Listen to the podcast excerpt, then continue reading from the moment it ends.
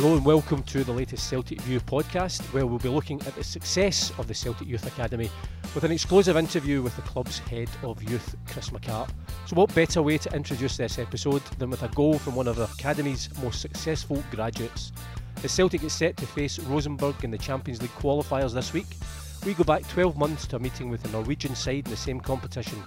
And a superb goal from James Forrest in Trondheim was enough to give Brendan Rodgers' side a 1 0 aggregate win to take them a step closer to the group stages of the competition. A goal for Celtic at any stage now would be so vital. Rosenborg would then need to, even if Rosenborg were to score the first goal, Celtic would know a single strike into the back of the net and a 1 1 scoreline would be enough to see us through to that playoff round. Sinclair takes on two men, finds James Forrest on the right hand side of the box. Forrest takes it to the byline, goes for goal. James Forrest has found the net. I thought he was going to was going to cross the ball. 69 minutes on the clock. James Forrest, who started as striker, he's gone out and as a, as a winger, and he's thumped the ball from the right-hand side of the box in off the crossbar. 69 minutes gone, and it's Rosenborg nil. Celtic one. Well, we have that priceless away goal, Jerry, and what a sensational strike from James Forrest.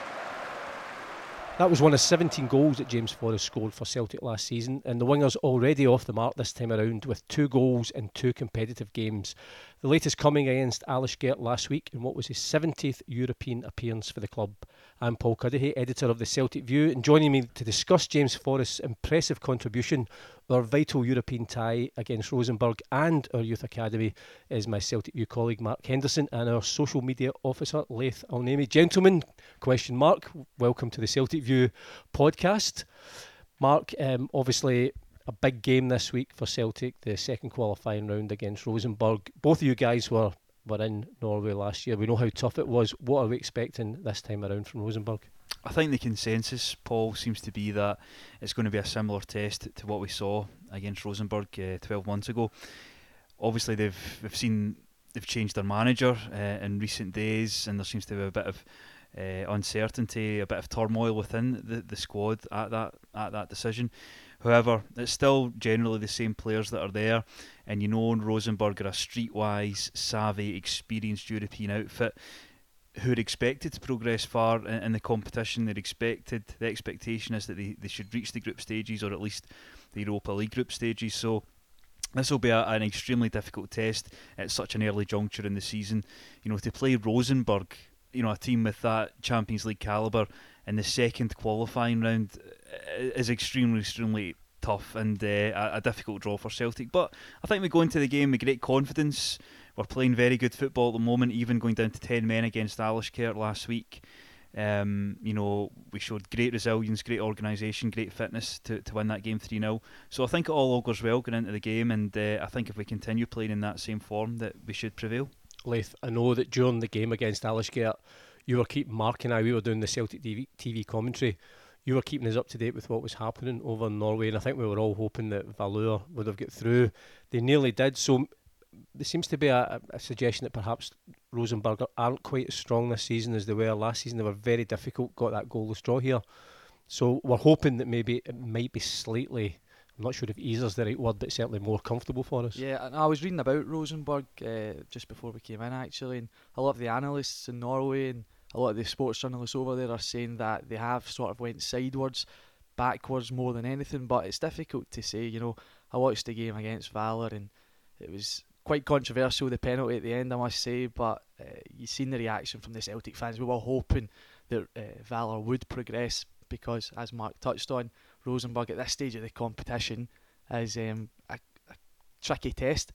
But you know, it's a really good start to the season for, for the team, and hopefully we can prevail. And I suppose, I mean, given remember last season when we, we got to that playoff round and we won 5 0 against Astana, you're really hoping you get a similar result or at least two or three goals because it, it puts a whole different complexion on the tie that we, we go into it with a wee bit more a confidence feeling that, right, we've got one foot in the next round. Yeah, the, the home result is obviously um, extremely important. Um, we look back to last season, I think there were mitigating circumstances for the home leg.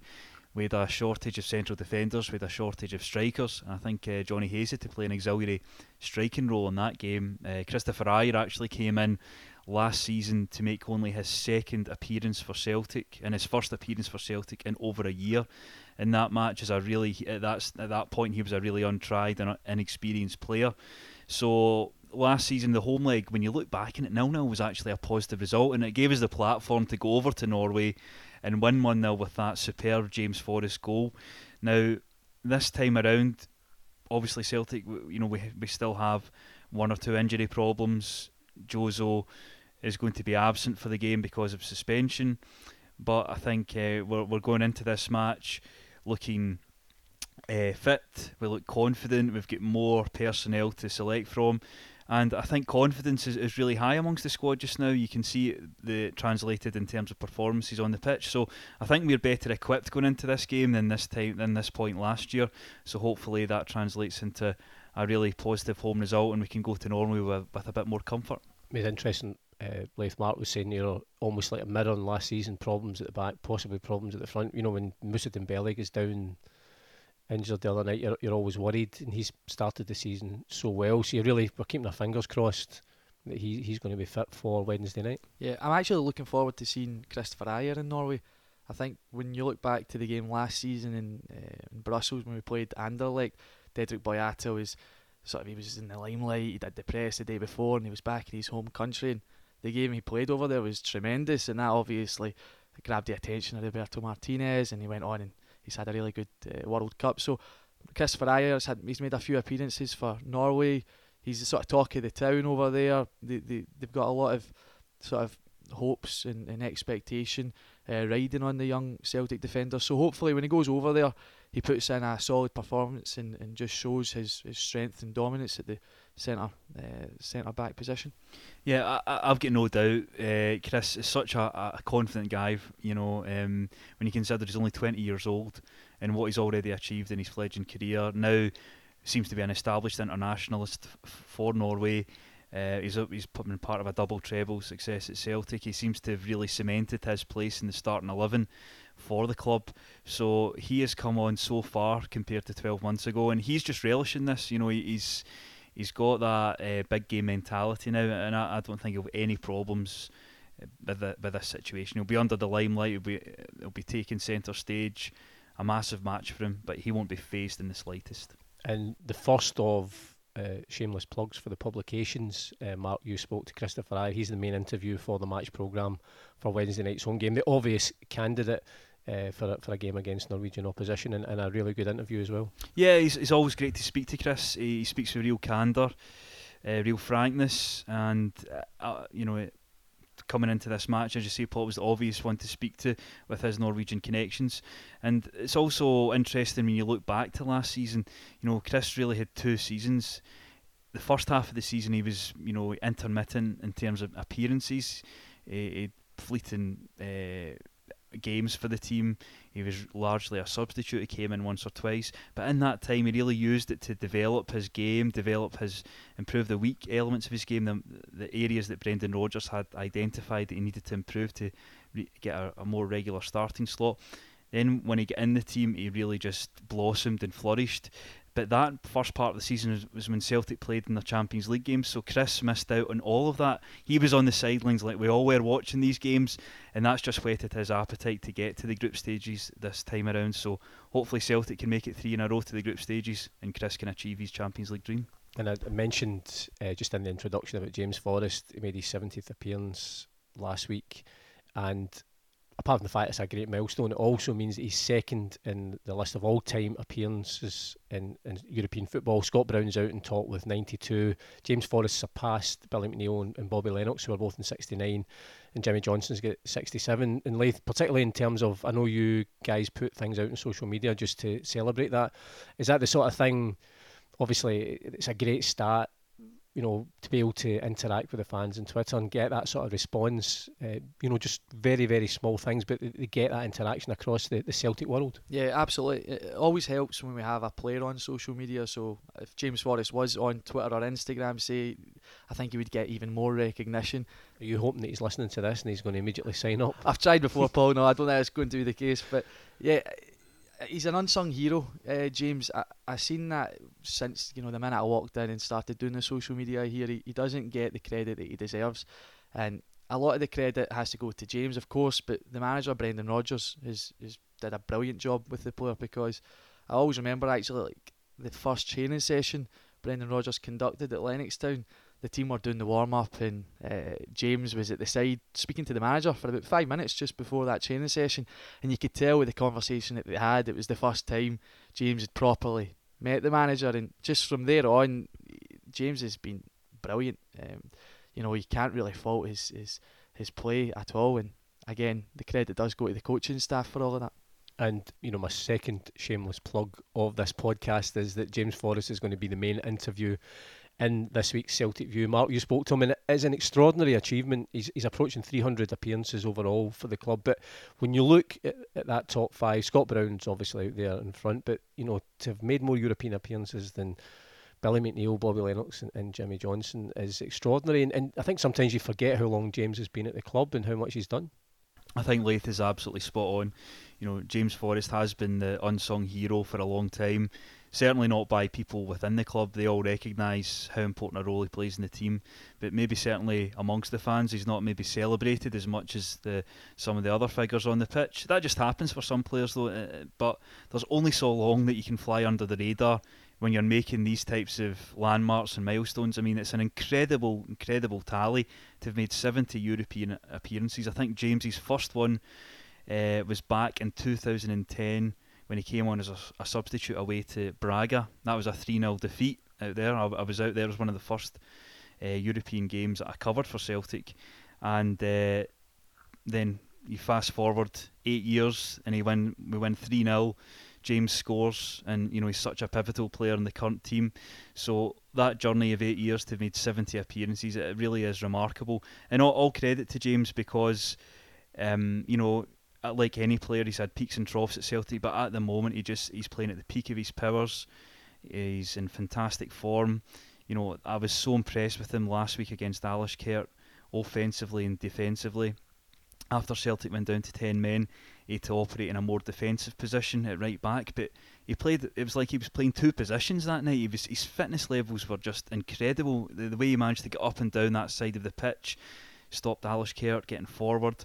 And then when he got the ball, he still had that energy and drive to really push Celtic forward, create chances, and of, and of course score that fantastic counter attack goal.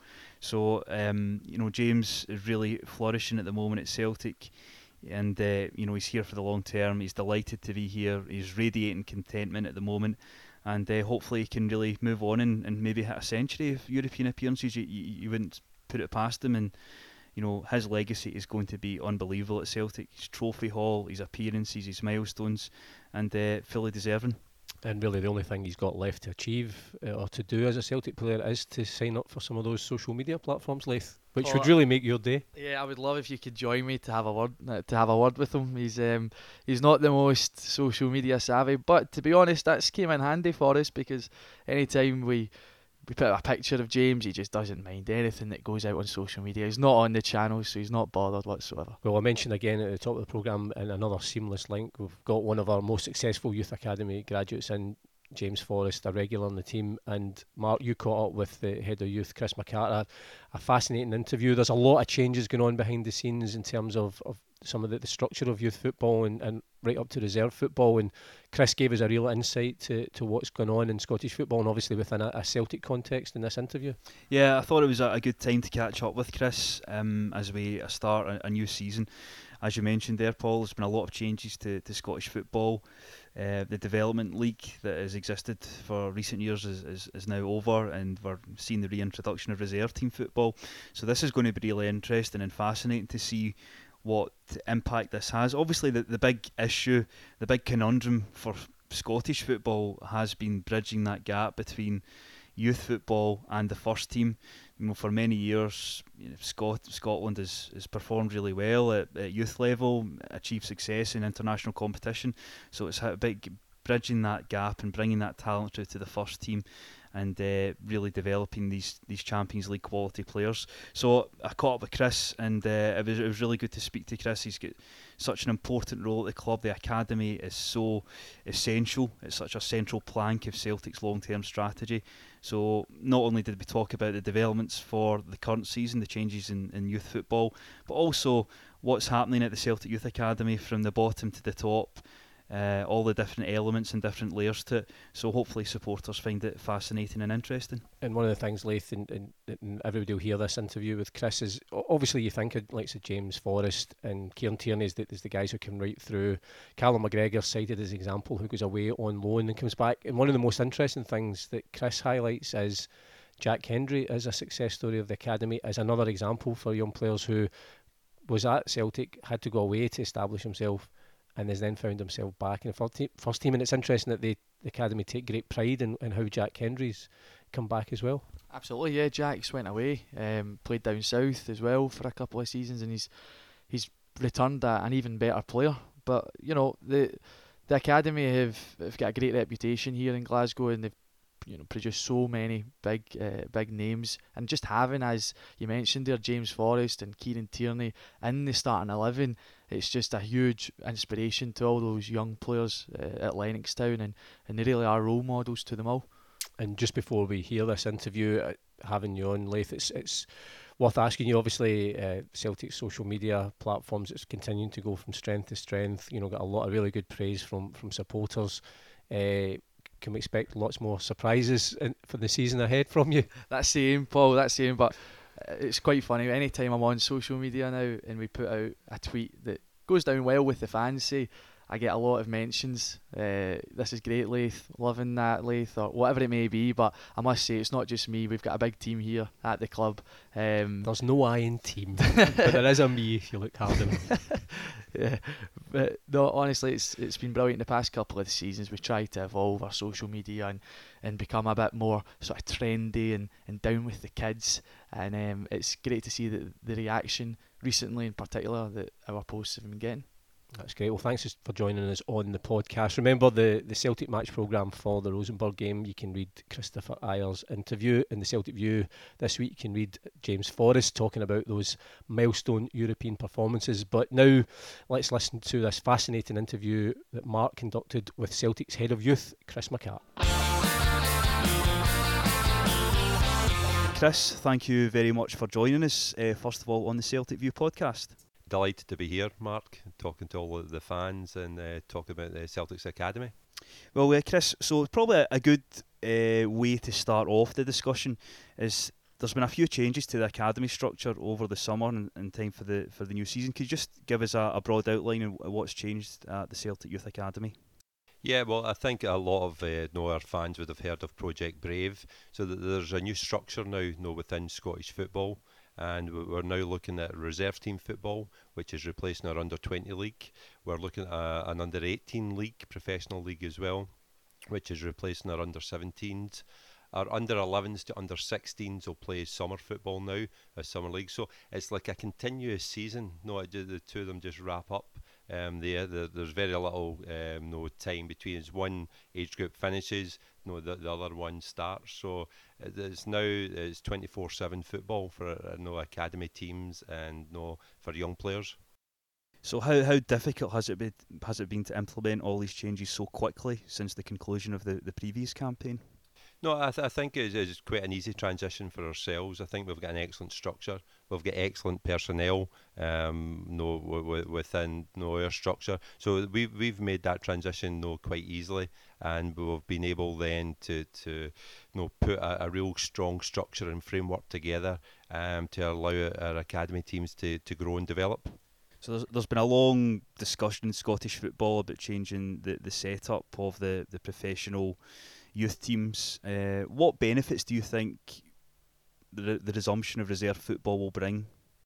One of the biggest uh, challenges to academy football is that transition um, and bridging the gap between academy and first team. Now, our strategy in recent years is, you know, the under 20s, but then as they progress at under 20s, we're either putting them out on loan, which has been very successful, or that the, you know, the, the, the, someone like Kieran Tierney is going directly to our first team.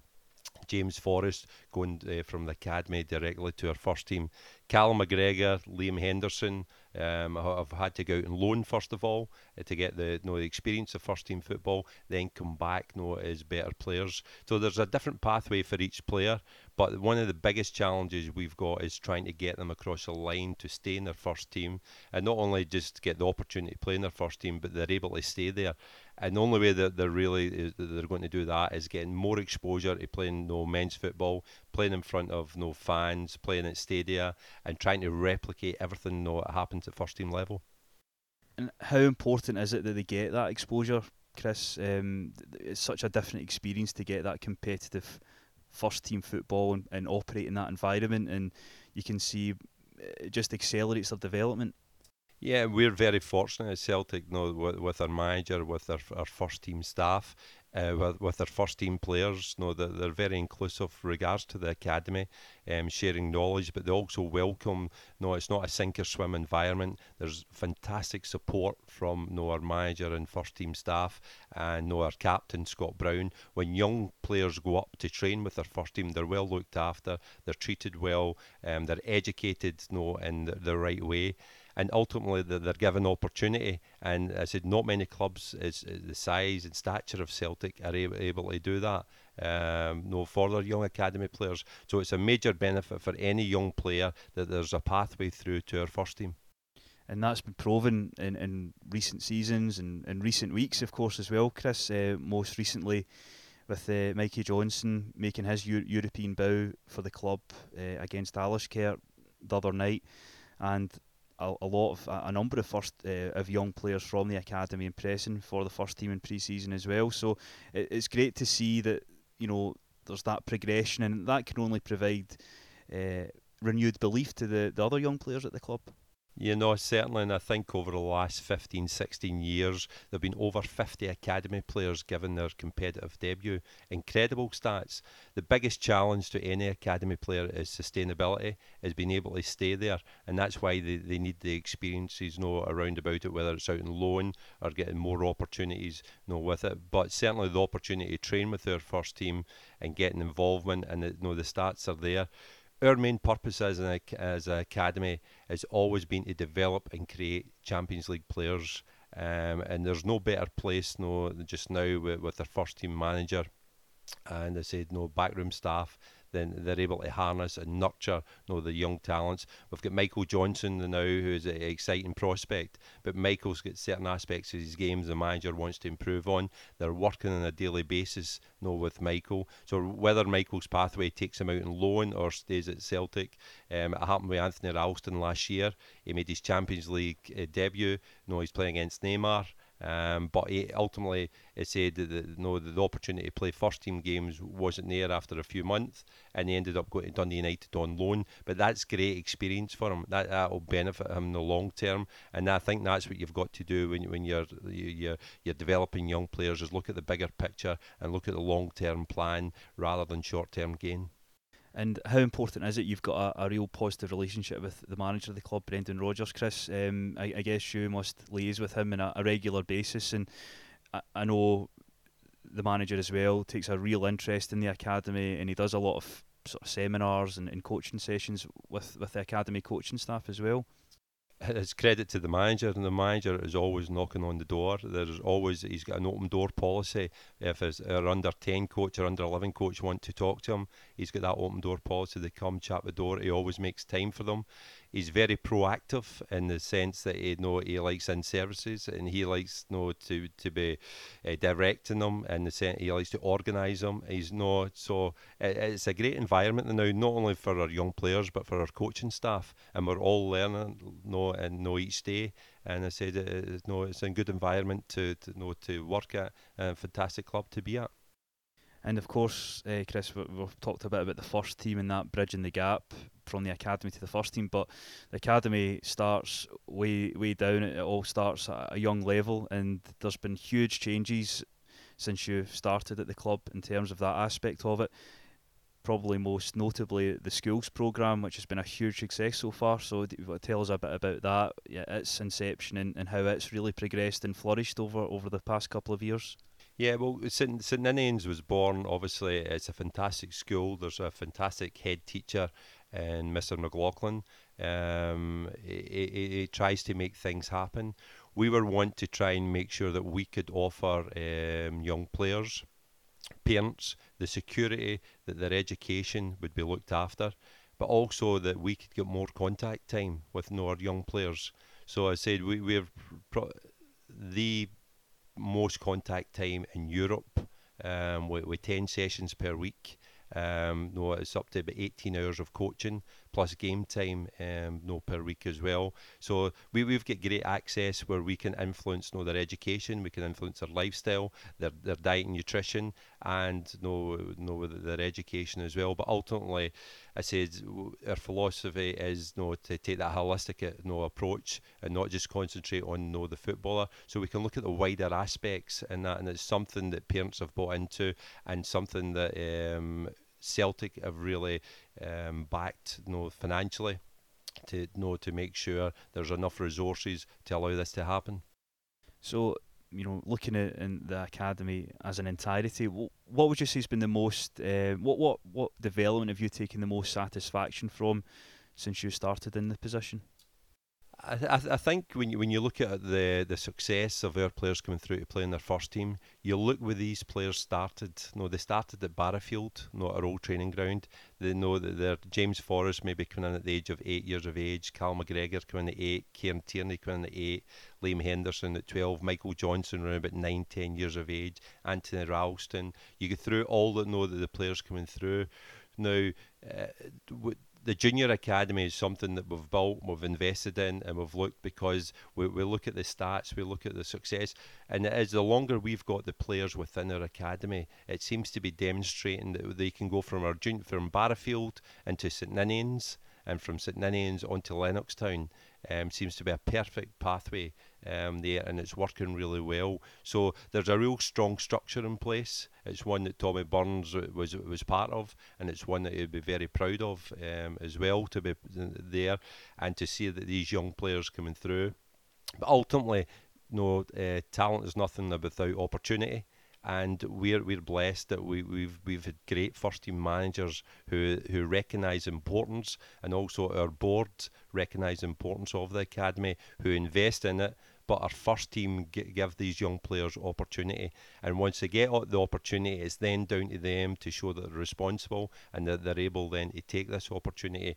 And because it's very difficult you know, to sustain when you're competing against international players, players on tens of thousands per week. You know, um, there, the challenge is great for you know, academy player when when they go over that line to the first team, and they've got to make sure um, that know they can handle that and they're well equipped. And one player we're very proud of is Jack Hendry. Jack was, you know, again one of the, you know, came in at a young age came right through the academy, was let go at 16, went in a different pathway for about six years, then then has come back, and that is a great example in know young players as well. No, there there's many different pathways to get to, but hopefully know the education they know they get at Celtic, and and that's one thing we're able to demonstrate as well. No, I think there's over 170 odd players playing professional football in the last 15 years that has come through Celtic's academy. So the stats are very good, the education stats are very good, and I think overall it equips them very well for the future. Yeah, I think that's something that gets lost, eh, Chris. You know, sometimes some players inevitably won't make it at Celtic. That's that's just part and, and parcel of a football a football club and an academy system. But when you look at the amount of players that have progressed and graduated from the Celtic Youth Academy that have gone on to forge successful careers elsewhere in Scottish football and beyond, that shows that the the great education and coaching that they've had in the academy has served them well. And you know, while they not might not make it at Celtic, they have gone on to have careers elsewhere in the game, and, and, and sometimes that, that does get forgotten about the academy structure. Yeah, and it's about looking at that bigger picture, that long term player development there. At present, we've got 19 academy players who've played, uh, started the Champions League game over the last 15 years. We're hoping this year we get to 20, 21 no, with their first team getting to the group stages there, and they said when no, with the young players no coming through, and and it's been demonstrated in the past that not not only that they're good enough, but if the manager's got that belief and trusts them technically, tactically, physically, and with know their football intelligence, it will give them an opportunity. And it's, there's nothing better than the, you know, our fans to see homegrown talent coming through, and you see the excitement now when Michael Johnston comes on the park you know, from our fans and that. But again, you know, this, this can open doors, you know, for the future for other younger players to, you know, to be inspired by these players getting the opportunity and taking their opportunity and say that if they can do it, then we can do it. And I said Celtic's you know, history has been built on developing um, you know, great young players, and we are a Champions League club. And I said that's why our main purpose is to develop and create Champions League players and, it must be fantastic uh, for yourself and the whole of the academy when you see that three key players in this Celtic team that have enjoyed such incredible, unprecedented success over the past couple of years are reared from the Celtic Youth Academy, namely Kieran Tierney, James Forrest, and Cal McGregor, and uh, they're still, you know, proven pivotal players. It looks like over the, the new campaign, so that must be wonderful for all the academy coaches that have played a part in their development over the years. And, and as you know, Chris, it's there's so many people behind the scenes at the academy that, that play a vital role. It's incredible to say that know the, the, overall structure of the academy, from our scouting staff to our sports science, you know, medical, you know, the, all the, tutors that help with education, you know, everyone, know the coaches, they all play a massive part um, no behind, and it says it all helps to you know to build the layers um, for you know, our, our young players you know, to, to get up there to take it and they've got great examples there. And I said Jack Hendry, I would say would be the fourth example of that. Slightly different pathway, um, but no, it's one that the, no, the academy staff are very proud of, and I said, it's one that they're continually working because when you work at academy, there's not a great deal of recognition. no, financially it might not be no the, the, the best paying, but you know they, they do it for the love. no, they do it for the love of the club. They do it for the you know, the love of the seeing you know, these young players coming through to, to to develop and go and play and know in their first team. It doesn't always work out, know, each player, but ultimately everyone works and is totally committed to making Celtic the very best. And talking of the very best, uh, the Celtic Youth Academy has been at the forefront of so many innovations and, and developments. Most, uh, I would say, most principally in terms of getting European e- exposure to the young players.